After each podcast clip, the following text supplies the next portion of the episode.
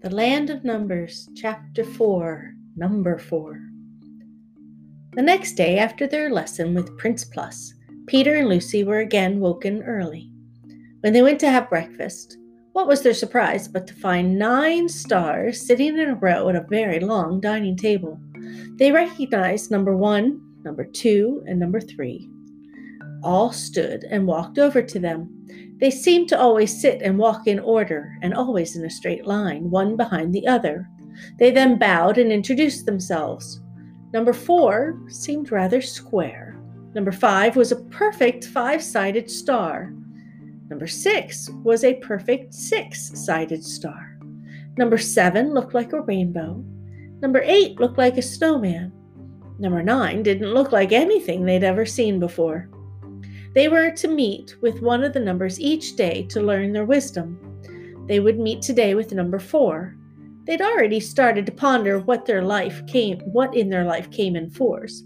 Peter loved the many seasons, summer, fall, winter, and spring. Since Lucy loved horses, she thought of their four legs. They looked around and saw the four sided walls and buildings everywhere. Just then, Prince Plus came to join them. He wanted six bagels, but only had three. He asked Peter, How many more must I find to have six?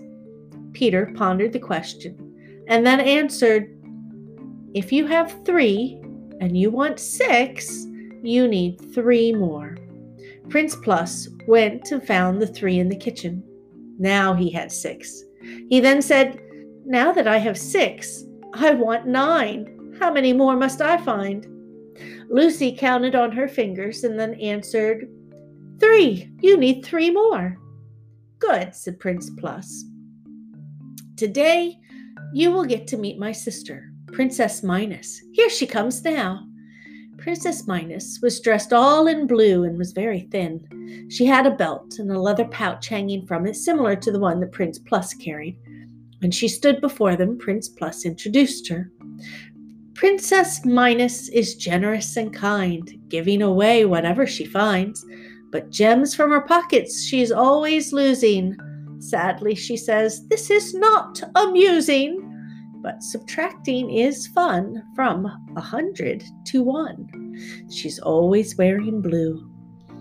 Princess Minus bowed and then began, Welcome, children. I have brought you a present. When I was walking here, I gathered ten beautiful acorns for you. She reached in her bag and took out the acorns. Oh, no, she said sadly. I only have three. How many did I lose? Peter and Lucy got busy figuring this out. Can you figure out how many Princess Minus lost? She started with ten.